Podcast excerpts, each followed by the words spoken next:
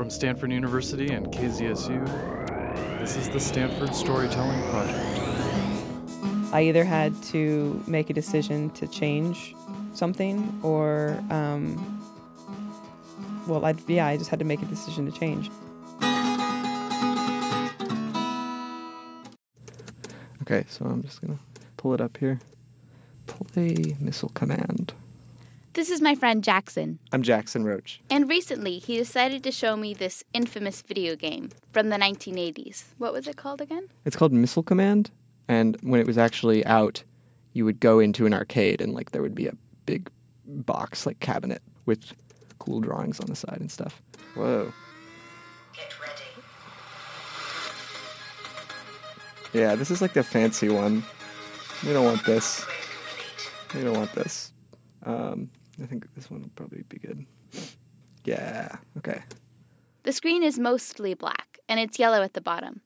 The yellow part has these six little blue shapes on it. Jackson tells me that the yellow is the horizon, and those six little blue shapes are cities. and um, there are like these green streaks that come in from the top of the screen, like pixel streaks, the nuclear missiles that are coming in. And what you do is like you have these bases full of missiles, and you shoot your own missiles and like try to save these six cities from like a nuclear onslaught. These cities are supposed to represent real cities, like San Diego, Los Angeles, Santa Barbara, and San Francisco. Um, play one, start. So you can see like there's the cities. Ah, But here's the thing you can't actually save all of the cities. Ah.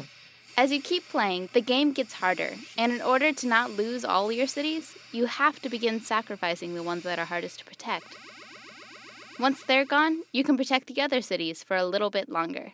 you're making these really split second moral decisions about like should I save like millions of people in this city or should I let them die so that I can save all the rest of these people?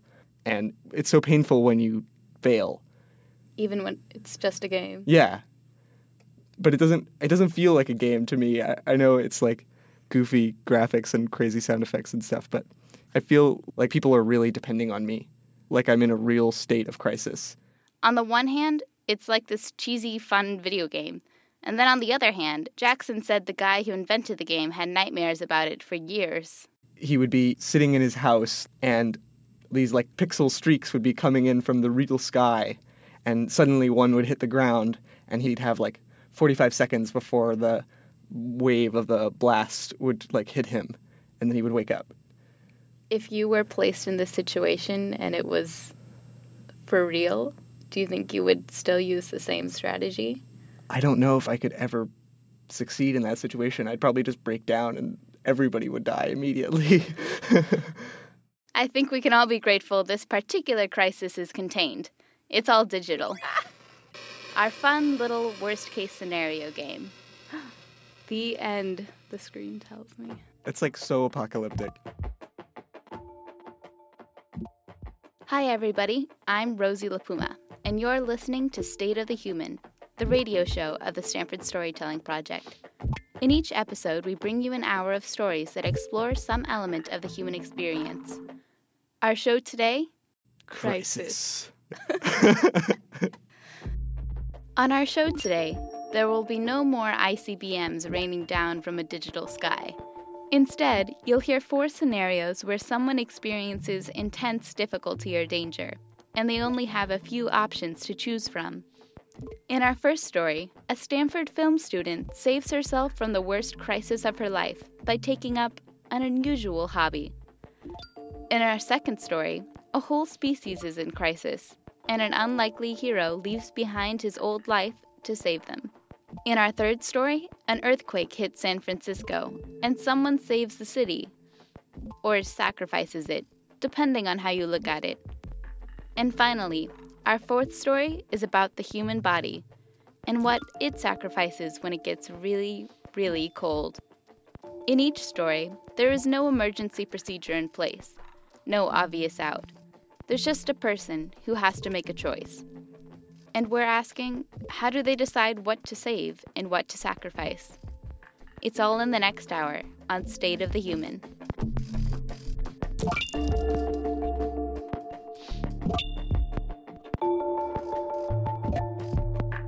Our first story, our managing editor, Rachel Hamburg, interviews Stanford documentary film student Meg Smaker.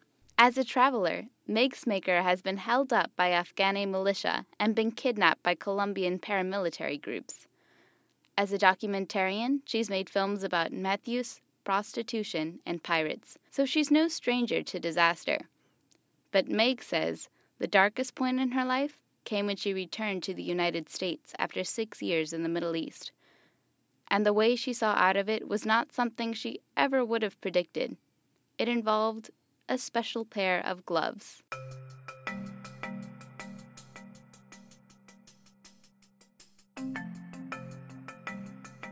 In late 2009, Meg Smaker decided to leave the Middle East, where she had spent most of the last six years training firefighters, to go finish school in the United States.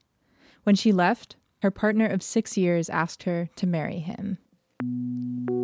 It was a watershed moment. This situation right now, for the rest of my life, am I okay with that? And I and I wasn't, so I, I left. Meg's family had been close with her partner, and they thought that she shouldn't have left him. So she and her family didn't talk for a while.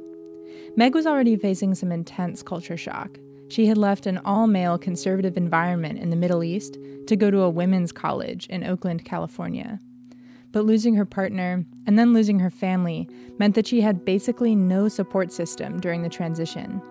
And then, during her first months back home, three different friends passed away. Once the semester ended and she didn't have school to distract her, she says she pretty much lost it. I was probably in the darkest place that I've ever been in my life, by far. My best friend had just come to visit me, and she expressed worry, and she never worries about me. And she just said that she'd never seen me like that before. And when she left, and it was just quiet in my apartment, I just couldn't stop crying. I went to the bathroom and turned on the light and looked at myself in the mirror, and I was just kind of repulsed by what I saw. I was probably 70 pounds heavier than I am right now. Physically, I felt disgusted with myself and not wanting to, to continue the way that I was. It was the next day when I woke up and I realized that I either had to make a decision to change something or, um, well, I, yeah, I just had to make a decision to change. Meg says she has no idea why she made this particular decision to get out of the crisis she was in. But I went online and I looked for gyms and I found this website for fighting, for mixed martial arts.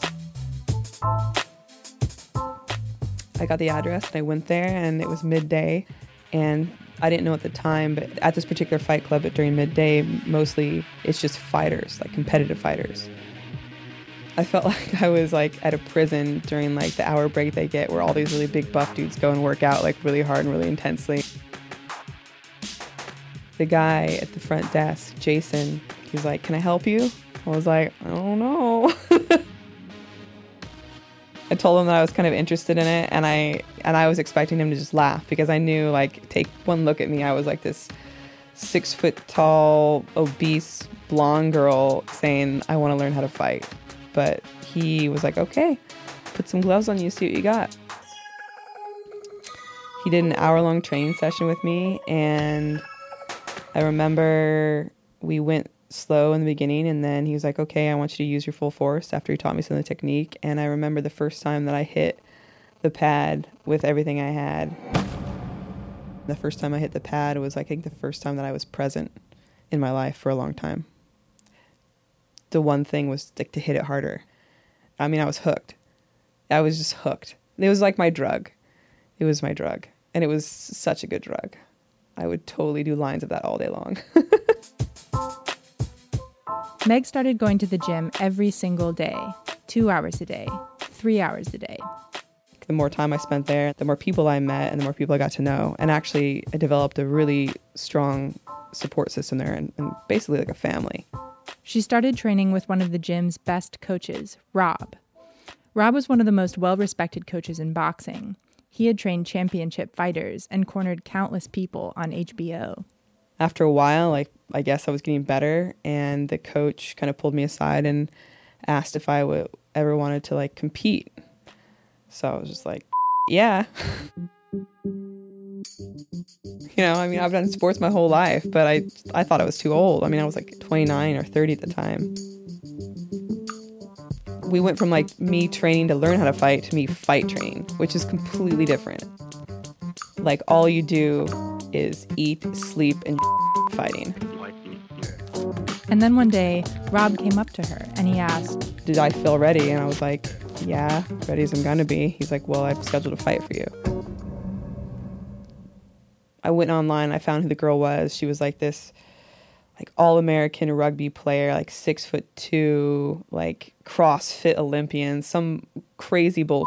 And I was like, okay, I'm getting my ass handed to me. So I trained even harder. I think I was training like five hours a day, six days a week. Got my like head in it, and then literally like two days before the fight, she pulled out. Rob scheduled her for another fight, but it got canceled too. Meg didn't realize it then, but amateur fights get canceled all the time. And as the summer wound on, it kept happening. Meg felt like I needed to fight, and I needed to see like what my body was capable of. She was going to be beginning a master's program at Stanford in the fall, and there was no way that she could be training four or five hours a day while she was in school. So if she was going to fight, she had to do it now. And there was this tournament Meg had heard Rob talking to some other fighters about something called the Desert Showdown. It's the second largest amateur boxing tournament in the United States. And if I entered in the tournament, I was guaranteed a fight. Rob was like, "No, this is ridiculous. You're not going into the the the United like America's second largest amateur boxing tournament. That's just ridiculous." Because your first fight, you're you're supposed to have no fights, and they're supposed to have no fights. But if you enter yourself in a tournament, it's like luck of the draw. I could have no fights, and the person I'm fighting could have 15, and they would kill me. But I didn't care. Can I ask you, like, why? I, I mean, you're a girl, so I'm gonna try to explain it in like like a different way, but or but like I know, but like so it'd be like if you went to the salon and you oh got like ready for like hours, and then you went home and like you like got this great gown or prom dress or whatever, and like literally spent like five hours getting ready, and then just like went next door to you know go babysit, like go to prom, like get in the limo and go to prom. You got a dress on. I had my gloves on. I need to go in the ring. So that's the only I don't know. I, I, I explaining fighting to people who don't fight is really hard to do. That was the first thing, and the second thing was I had been in a place for a very long time where I kind of lost myself, and I always was a very outgoing person, and I always was a very like strong, confident person, and being in a relationship that wasn't very healthy in the end, and um, being overweight and all that kind of stuff, I lost that confidence, and I lost that kind of feeling of who I was. And I think it was literally a, a metaphor, but also a physical kind of fight to get that back. Meg kept trying to convince her coach, and as it got closer to the tournament, Rob realized that Meg didn't understand the amount of danger that she was putting herself into. So, to try and keep her safe, he decided to make a point of what might happen if she fought in the tournament. He's like, "You think you're ready? You think you're ready?" He's like, "All right." And he goes to this this guy, Mercado's his name. He's like, "All right, Mercado." He's like, "Light her up." So I got in the ring and and so he starts like tapping me at first and then Rob starts yelling at him like, you know, harder, harder, harder. And this guy's like 230 and he's been fighting for years. And he was hesitant at first, but you know, Rob like you don't you don't question Rob and so Rob keeps harder, harder, harder and he just he hit me, Mercado hit me, and everything went white, and I couldn't see anything for like about about a second, and I dropped my hands, and that's when he did the overhand right to my face and just snapped my nose, and yeah, and that was it.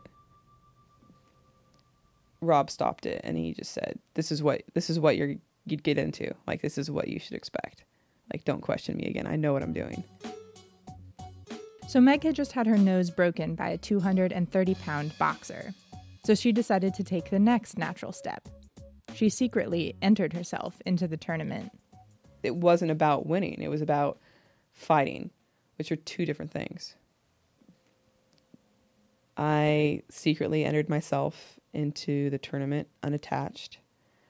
And then I told him about a week or two later. He was not happy. He was not happy at all. he dropped me as a fighter and stopped training me. By this point, Meg was in a difficult position. Learning to fight had been the way that she first stepped out of the crisis that she was in. But to feel like herself again, she thought she needed to go all the way. She had to compete. And it turned out that doing this meant sacrificing her relationship with her coach and also some of the family that she had at the gym. A few of the fighters were so angry with her that they wouldn't speak to her. But with or without them, she still needed to get ready for the fight. So she turned to Jason, the guy who had originally taught her how to box. I was talking to him and I just started crying. I'm like, like I can train as hard as I want, but I need someone to like take me to that next level before this fight.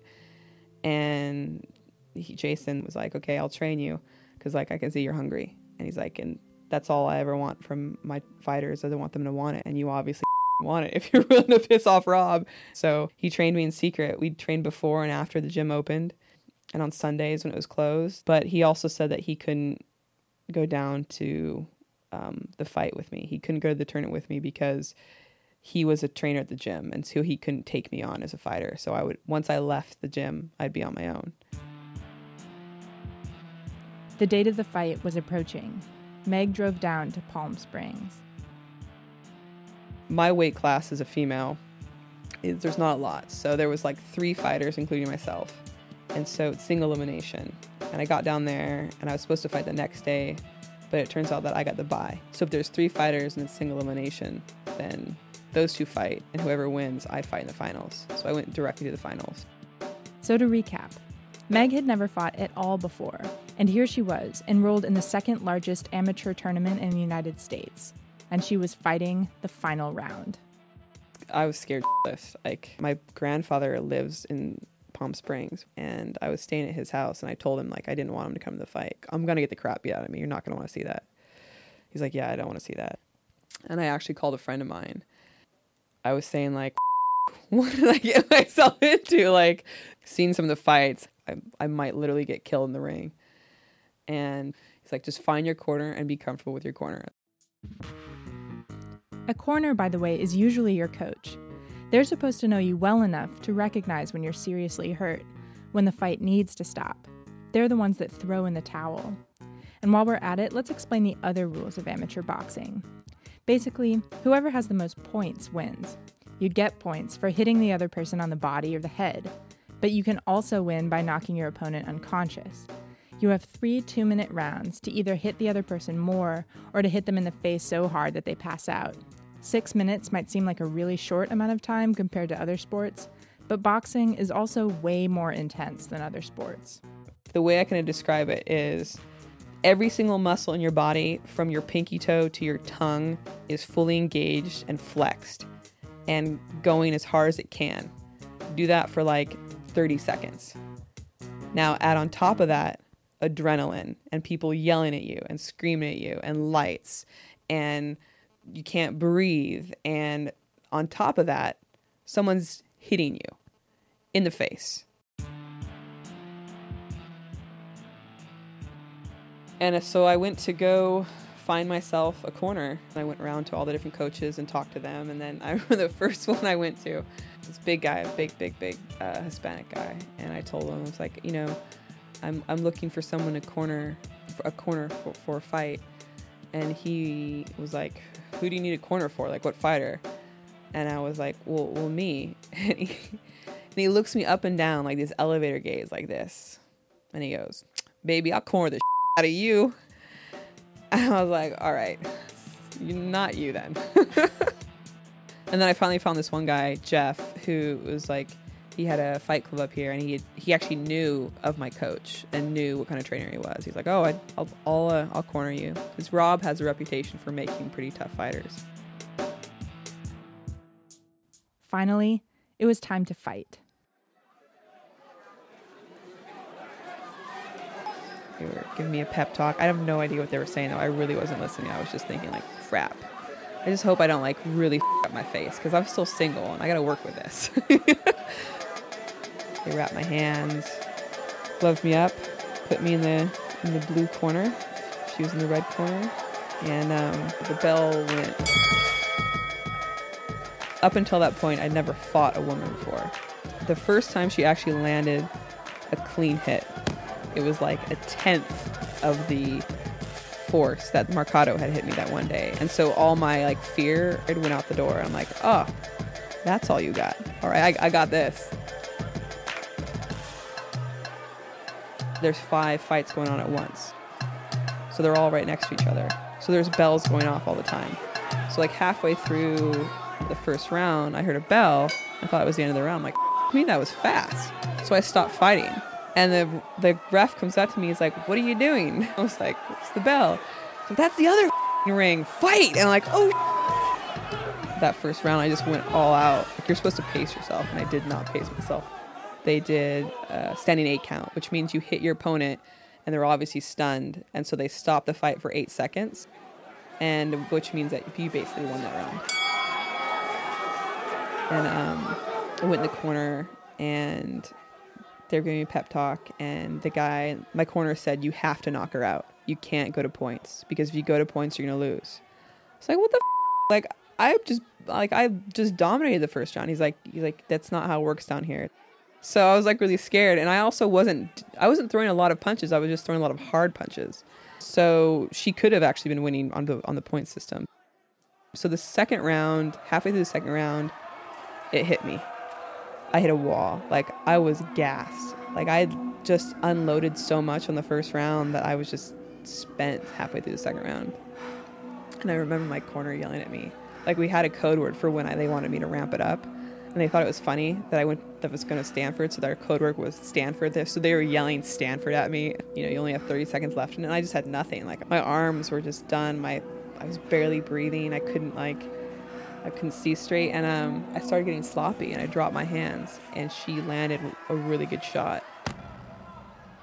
Kind of stunned me because I wasn't expecting it, and then all of a sudden, the round was over, and I was like, "Crap, that might have gone to her." I go to the corner. The corner guy was just like, "What's what's going on?" Da da da. And I was like, "I think I'm gassed." And he's like, F-. "Like once you're gassed, you're gassed. You can't get it back. Like you're spent." And so he's just like, okay, then you you literally need to knock her out in the first 10 seconds. You need to set it up and land your overhand right. He's like, because your overhand right is like a gift from God. Just set it up. I went in there and I couldn't I couldn't set it up. And then he was yelling at me from the corner, like, you need to take care of her. He's just like, take care of her. You need to do it now. And so I just started going to town and doing a lot of create like really, really hard body shots. And it caused her to drop her hands to protect her, her abs. As soon as she did that, like with all the power I had left, I just dropped an overhand right, right to her nose. She stumbled back and she started to wobble and go to her knees. And then they called the fight. And it was a technical knockout in round three. And I won. And then they gave me this really gaudy, awful looking belt that looked like Donald Trump and J Lo designed it. it was horrible, but yeah. And I didn't it didn't hit me until I got out of the ring and my grandfather, who's this like old crusty fucking old school miserable bastard, like comes walking up and he's like snot running down his like cheeks and like tears like just pouring out of his eyes and like literally bawling like a little girl. And he was like, I'm so proud of you. And so I was like, oh, I won. Like, I did win. Like, someone's there to cheer me on.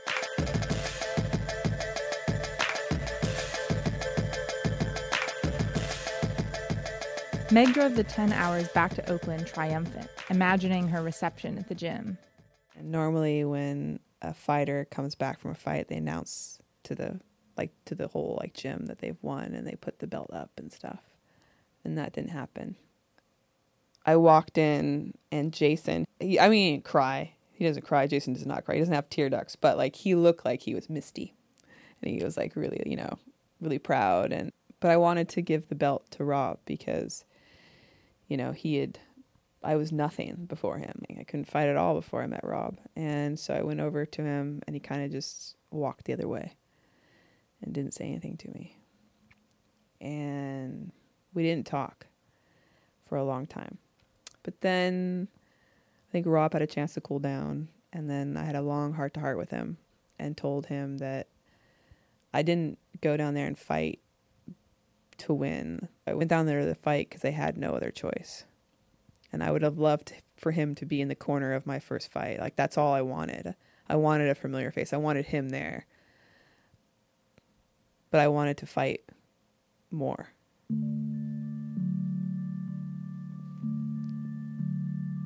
I think in the end, I don't know if he forgave me, but he started talking to me again, which is a, a step in the right direction. But but yeah, and then Jason a couple weeks later took my belt and put it up in the gym. So yeah, it was it was never the same. It was never the same at the gym. It, it used to be this sanctuary for me. Meg says that ultimately, going down to Palm Springs was not a decision. She didn't choose to leave Rob behind. She loved the gym and the family that she had there. But sometimes, to save yourself, you need to sacrifice even the things that make you feel safe. You have to leave everything behind. You have to get in the ring. It wasn't stepping out of the ring with a belt, it was just stepping into the ring to fight.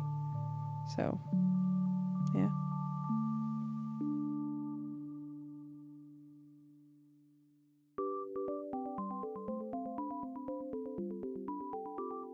Meg Smaker is a graduate student in documentary film at Stanford. That story was produced by Rachel Hamburg with help from Pat Mesiti Miller, who does sound design for the radio show Snap Judgment. The story featured original music by Bosch Purvis. You're listening to State of the Human, the radio show of the Stanford Storytelling Project.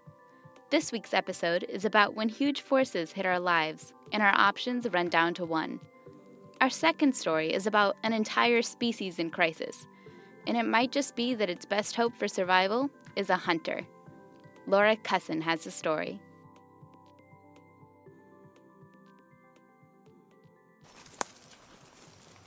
This is a story of an animal that lives in the forests of the Dominican Republic. The ground here is like petrified Swiss cheese, and underground tunnels stretch in every direction. Our animal sleeps in that underworld. In English, it's called the solenodon. In Spanish, solenodonte.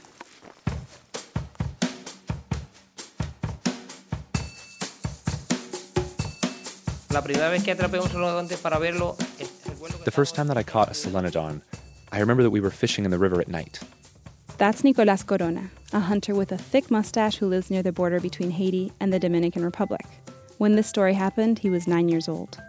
And then when the solenodon was next to the road, I remember my uncle saying, A red mouse, a red mouse. And we didn't know that it was a solenodon. He hit it in the neck, and my uncle brought it home. He said, Last night I killed a red mouse. The solenodon is the size of a rabbit. And I'll be honest with you, it looks pretty strange. It has tiny ears and a crazy long nose. Nicolas didn't know what it was when his uncle killed it. This is actually a common story. In Santo Domingo, the capital of the Dominican Republic, estimates say that one in ten people have ever heard of the animal. Some people called the animal exotic, and it is a pretty interesting animal. Even though it's a mammal, it can inject venom through its teeth, enough to kill a dog. But it's not exotic. It's been around on the island of Hispaniola much longer than any human. And that's precisely why local biologist Pedro Martinez says Es un animal extraordinario. it's not just the venom that makes it extraordinary. Lo comparan con una rata grande. People compare it to a big rat or a mongoose, but really it looks more like a shrew, only bigger. Una musaraña. And it actually is related to shrews. Y de hecho está emparentado con las musarañas. As Pedro points out, the solenodon's closest cousins are the shrew, the mole, and the hedgehog. And if we compare the solenodon's DNA with the DNA of a shrew, we can find out how different they are at a molecular level. Then we can figure out how long it's been since they were the same species. When scientists performed this calculation, they were stupefied. Its lineage split off from shrews 76 million years ago. At that point, the strawberry blonde beast was roaming the earth with the dinosaurs. And then, when a miles wide space rock flew into the earth and killed nearly everything on the planet, the solenodon lived to tell the tale. It might have looked a little different, but based on its genome, it was there. This is why they are an evolutionary biologist's fantasy. It's a survivor. Alexis Mychajliw, Stanford graduate student. It survived the KT impact. That's the one that took out the dinosaurs. It survived humans arriving in several different waves. Up until now, it survived invasive predators like cats and dogs. Before humans arrived, there were over 20 species of land mammals, and now there are only two. Science is only beginning to find out how such an awkward creature can be the ultimate survivor. It's hard to get data on an animal that's so hard to find. But sometimes animals find scientists, rather than the other way around.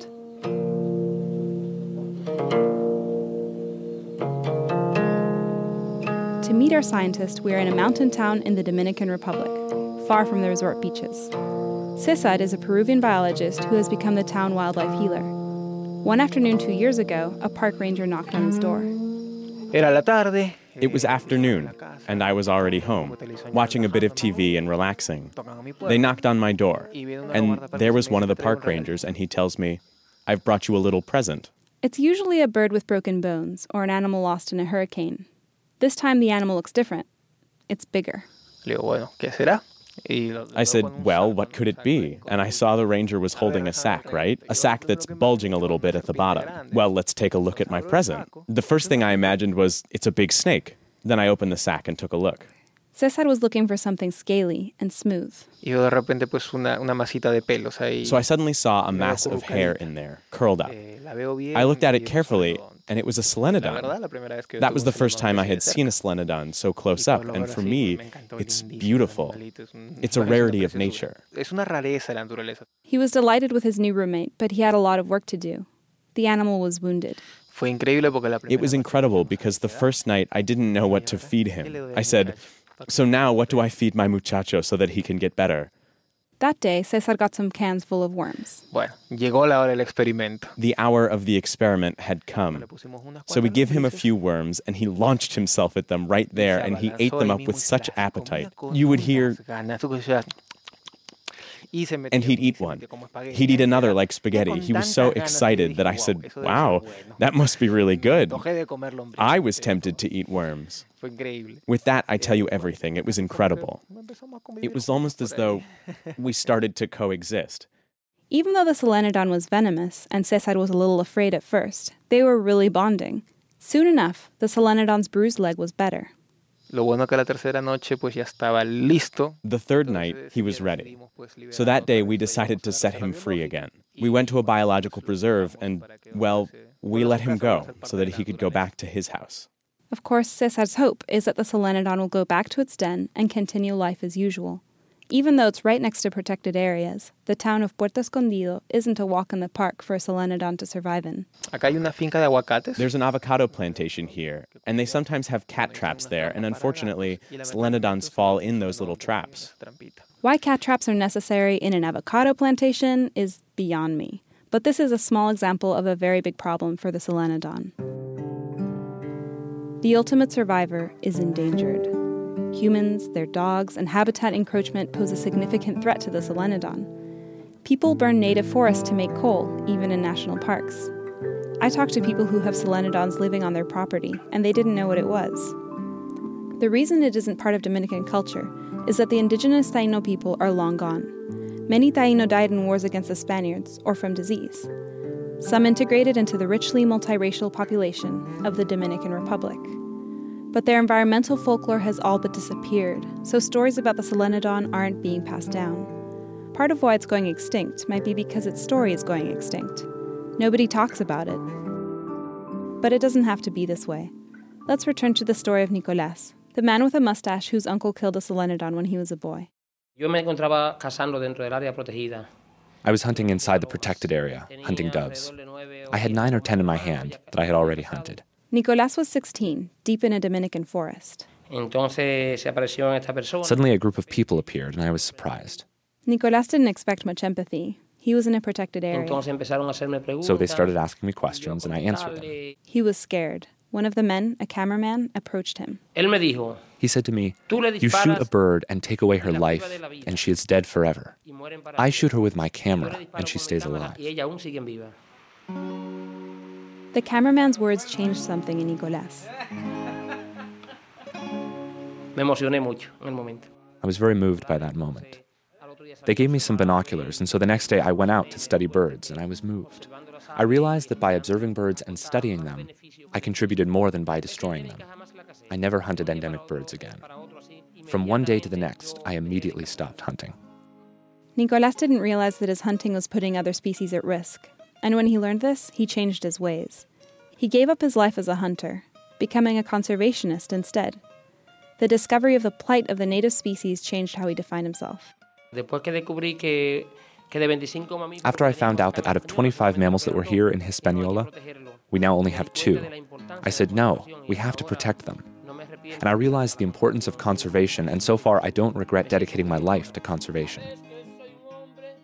Nicolas never went to college, but his early years in the forest and the decades he has spent with conservation scientists in the field have taught him more than a degree ever could about the solenodon's behavior. I don't think anybody in the Dominican Republic has the vast practical knowledge I have about the solenodon. I know how they live, how they move, where you can see one, how much they can walk at night, how many square meters they can walk. I know when they are lactating when I catch them. When a female is pregnant, I naturally know which insects the solenodon eats and all these things. I have a vast knowledge of that species. So I asked him whether he knew the answer to the solenodon's deepest secret. Why has the solenodon been able to survive for so much time? He thinks he has an idea. In February 2013, the solenodon did something very strange. We went out one time to look for a solenodon. We looked for them, and then when we walked into the forest at 8 that night, I didn't see a single active solenodon. They weren't active in a place where you can usually see 20 or 30 solenodons, and we didn't see a single one. I looked until 2 in the morning and I couldn't find them. And so I started asking myself, why aren't they here? The solenodons refused to come out of their caves, even though they needed to forage for food. Nicolas was frustrated. For all his experience, he couldn't even explain what was going on. The next night I went earlier, and I started looking, looking, looking for them, and they didn't come out of their caves. They didn't come out. That was the day the meteorites fell in Russia. Nicolas is talking about meteorites half a world away. The Chelyabinsk meteor fell in Russia this past February. Nobody saw it coming, and several hundred people were injured. It was a stunning sight on our TV screens, a fireball brighter than the sun exploding in midair and shattering windows. I think the Solenodon survived because it kept itself in caves that are 7 to 8 meters deep. So, for example, a climatological phenomenon wouldn't affect it. And they last a very long time without leaving their caves. They're scared to come out. What Nicolas saw might explain why the Solenodon outlived the dinosaurs in the KT asteroid impact. When a meteor falls from the sky, they hide in their tunnels far below the surface. Y entonces cuando el campesino tumba o quema, el solenodonte no, no muere porque So when the farmer cuts down trees and burns them, the solenodon doesn't die because it is in a very deep tunnel. And I think that one of the reasons the solenodon lived so many years and is still living is because of its habitat, the house it lives in and the way it lives. Going underground is a solenodon strategy for surviving, but you can only stay underground for so long. Eventually, they have to come up and eat. And if above ground the forest is gone, so is the solenodon's food. By deforesting, people are unknowingly pushing the animal towards extinction.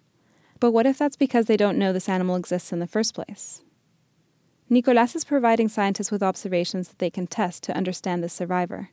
But to truly help the solenodon survive into the future, he's going further than that. It seems that they know when a natural phenomenon is about to happen. He thinks the solenodons knew the meteorites were coming ahead of time, when no scientist did. And he's spreading his story, Everybody in the border town of Pedernales knows Nicolas. They respect him, and they know how much he has to say about his crazy animals. He answers people's questions, and now when kids ask why the Solenodon is still around if it lived with the dinosaurs, he tells them his story.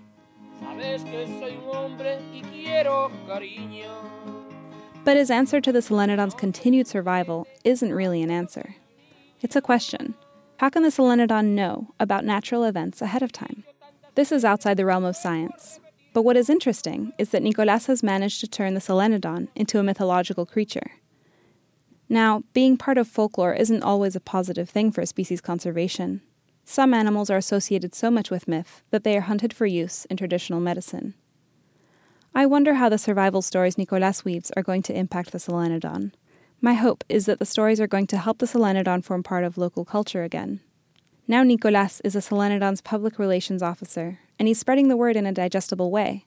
He's turning the solenodon into a quirky anecdote to tell local farmers over a steaming cup of canelilla, swinging in their rocking chairs at mid afternoon. This story might just allow Dominicans in the world to take notice of the animal at last, to thirst for more information about it, and ultimately to help it amble on its ancient, unwavering path to survival, its long nose digging for grub and its tiny ears listening for the smallest sign of danger.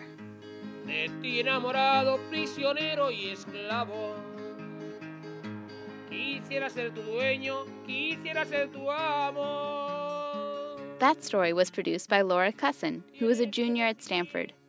Laura received help from Natasha Ruck and Will Rogers. The music you're listening to was produced by Nicholas Corona, who appeared in the story. Laura's work in the Dominican Republic was funded by a Braden grant from the Stanford Storytelling Project. To learn more about our grant program, head to storytelling.stanford.edu.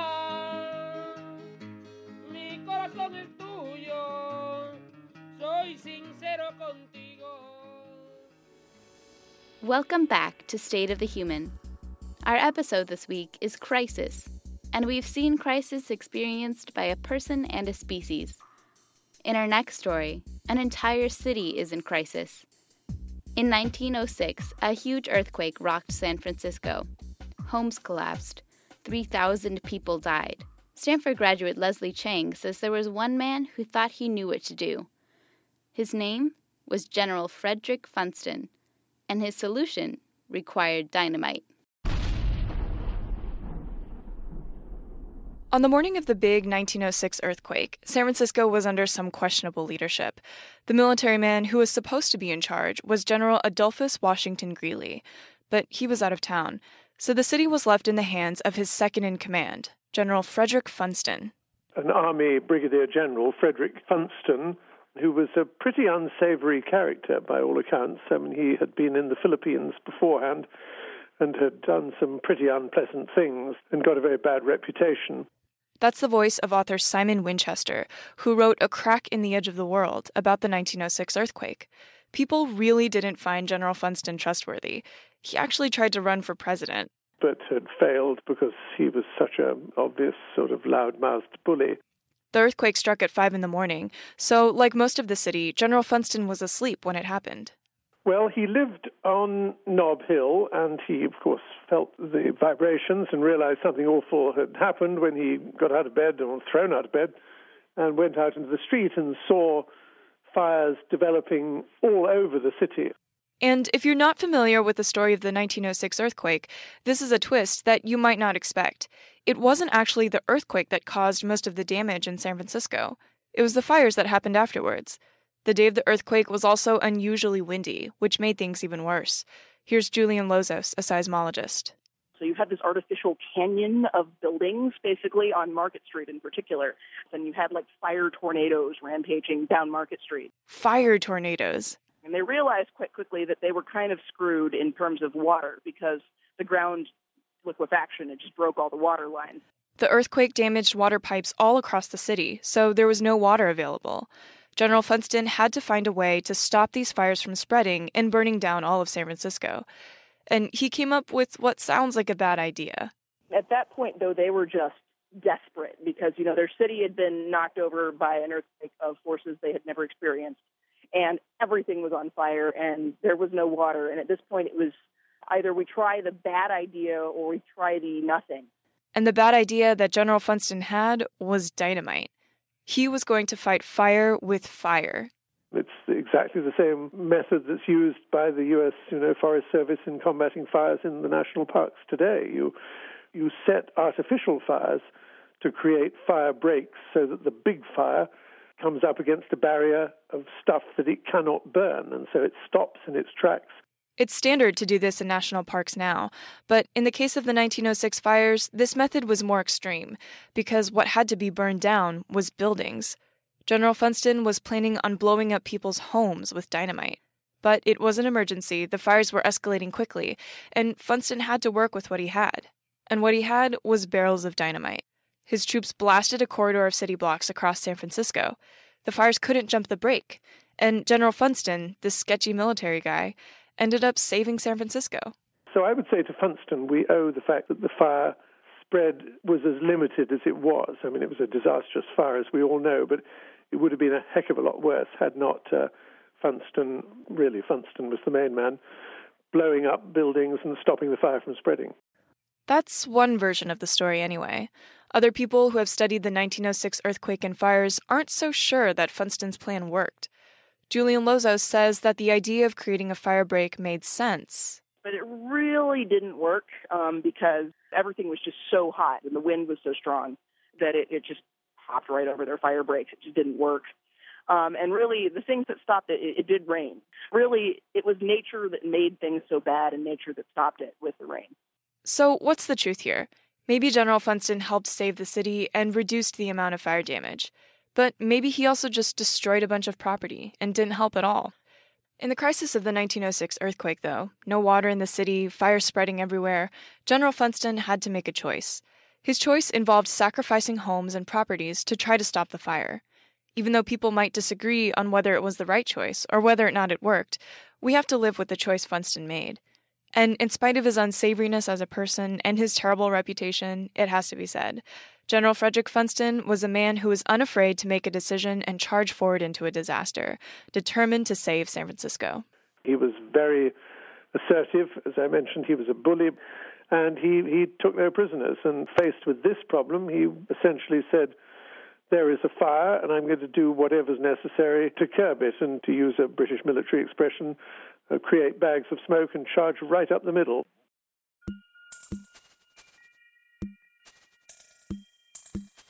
The original version of this piece was produced by Leslie Chang, Miles Traer, and Mike Osborne as part of the 24 hour radio race from KCRW's Independent Producer Project. Those producers also produce another podcast at Stanford called Generation Anthropocene. We'll have a link to their work on our website. Check them out. In our fourth story, Stanford freshman Kate Nelson interviews Corey. He's a recent Stanford graduate. He's also a human disaster testing ground. As a teaching assistant for an unusual course on how the human body reacts to extreme environments, he has flown upside down in a fighter jet, gone to the top of Pikes Peak, and jumped out of an airplane. And according to Corey, watching the human body save some things and sacrifice others can teach you a lot about how to respond to other kinds of crises. This is Corey. Yeah, my name is Corey. There are two different Coreys to introduce. The first side is student by day, and by night, my superhero disguise is as guinea pig. After graduation, Corey teamed up with a Stanford physiology professor to create a new course about what happens to the human body in extreme environments. As the research assistant, Corey subjected his body to different environmental stressors. By studying how his body reacted, they were able to help teach students about the science of human physiology in a more interesting way. We had uh, six different environmental stressors. So got in ice cold tubs, insulated suits, working out in really hot. Jumped out of airplanes. We went up in some fighter jets, exposed to different pressure suits to simulate what it's aging. like in the body to be 80, 85 years old. First up was the cold tub. The cold experiment, experiment is a really fun one to talk about because it was our first and we had no idea what we were doing. We went over to the thermoregulation lab and they have a big metal box, half the size of a classroom. You can make it whatever temperature, whatever humidity you want. Cranked it down, made it pretty darn cold, and uh, there was an ice bucket there waiting for me. I put in an esophageal probe, which is a big long tube that goes into your nostril and down the back of your throat to measure your core body temperature. And we had my heart rate uh, you know, the protocol starts with standing in, in the cold room and then getting into the tub, which I remember being quite unpleasant. It was really cold. We had this really cool um, thermoregulation camera where you can see hot spots and cold spots on the image. So you could see my body getting progressively colder and colder. There's something really interesting that happens when you get cold, what your body does to protect itself. And it's called peripheral vasoconstriction. But what it means is basically the vessels, you know, the arms and legs of the body clamp up to send blood back to the core of the body so that warm blood can stay warm and protect what's most important, which is sort of your internal organs and your brain. And sort of sacrificing your limbs, letting those get cold, but making sure that the important stuff stays warm. I remember just being like, whoa.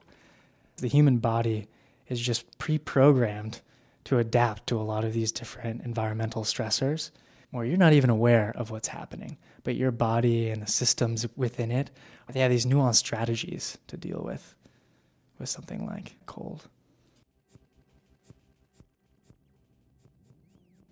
Your body knows how to react to make it through the cold. It sacrifices your fingers and toes and retreats inside to protect your core. Corey says that this isn't the only time that this has happened to him.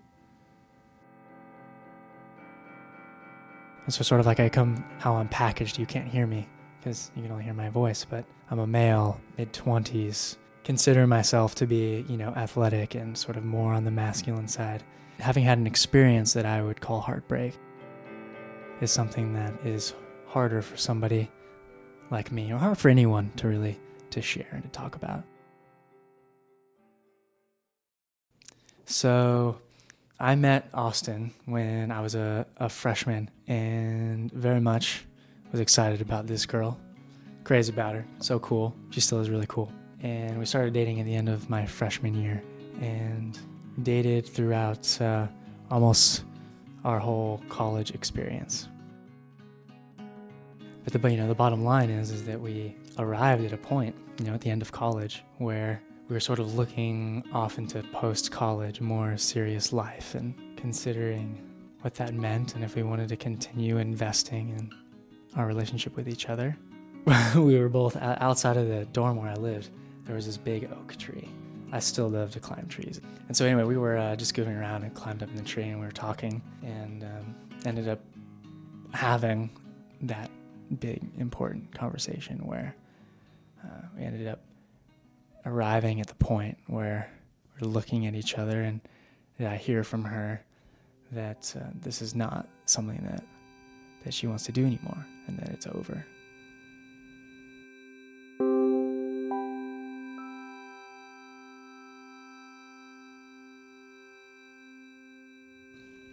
You know, I remember we, you know, we ended up making our way back to my dorm room and parting ways and something I remember vividly about that moment was holding on to, to her hands and not wanting it to end, not wanting her to go, you know, having some sort of expectation for what I wanted it to be, and then it wasn't going to be that way. And she, she pulls her hands away from me and turns and walks out the door. And that moment is, um, yeah, I remember, I remember just feeling, it's not just sad, but just shocked, you know, kind of like that moment of getting into that ice water in the cold room maybe I, could have I could have seen it coming, but you get in and you're like, it hurts.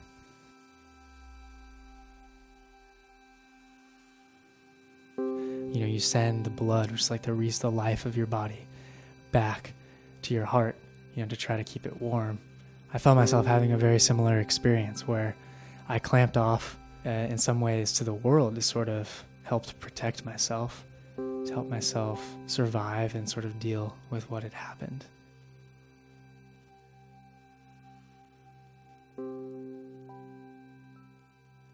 When Corey was in the cold room, there was a team of researchers monitoring his core body temperature, who told him when he had gotten too cold, when it was time for him to start warming up.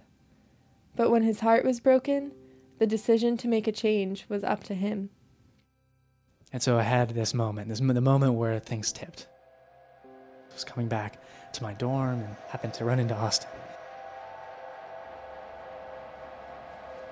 I was leaning against a palm tree and was kind of like kicked back into that moment where her hands were being ripped away from me. Like I, I felt the heaviness of it, and I'd been feeling the heaviness of it for a while, and it was really.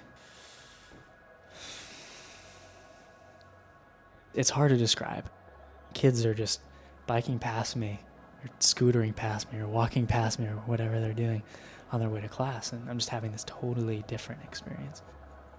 It's a physical experience. It's not just a, a mental pain, but a physical pain. Like I felt aching in my body. I felt pain in my chest. Like I could actually feel pain in my heart. There's like this one particular spot. It's really strange. I remember exactly where it is.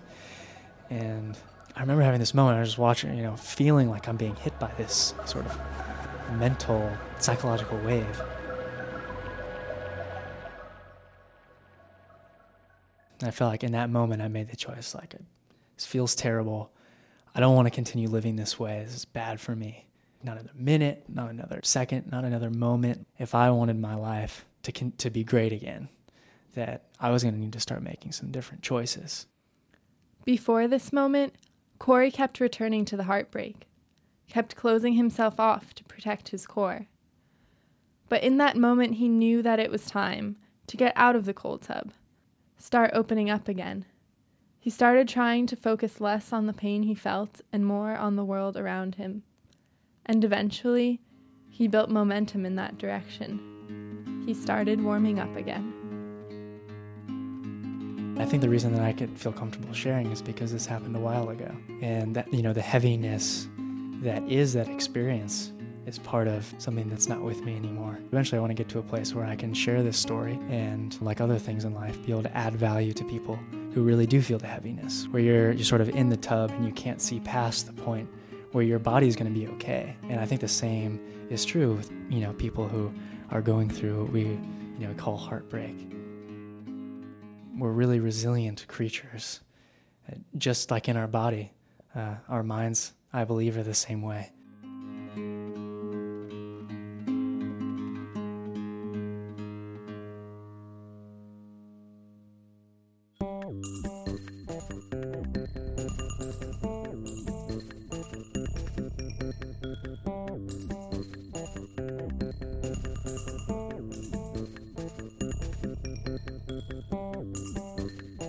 Corey is a research assistant at Stanford.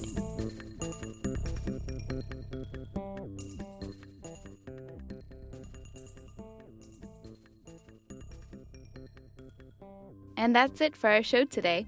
We brought you as close as we could to the end, when there was only one way out. And then we asked how people make the decision of what to save and what to leave behind. These people had to let go of what was closest to them their house, their livelihood, their love, their limbs. But, as Corey told us, sometimes the feeling of crisis stays with you long after the smoke has cleared. And then you have to stop, lean against that tree, take a few deep breaths, and decide to live your life again.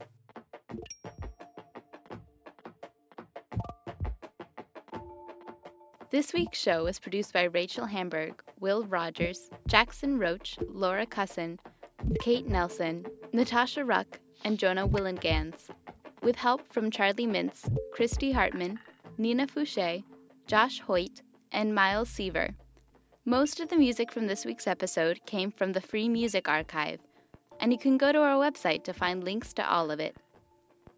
Original music in the Boxer story came from Bosch Purvis, and guitar music in the Solenodon story came from Nicholas Corona. The dynamite boom sound came from Bman87 on freesound.org. Special thanks to the Extra Credits YouTube channel for the inspiration behind the Missile Command story, and to Professor Elizabeth Hadly for advising Laura Cusson. Graham Roth and Weston Gaylord did voice acting for the Spanish language material. Thanks also to the Vice Provost for Undergraduate Education and to Bruce Braden for his generous financial support. To learn more about the Stanford Storytelling Project, go to storytelling.stanford.edu. For the Stanford Storytelling Project and State of the Human, I'm Rosie LaPuma. By the way, recently I found my options whittled down to one.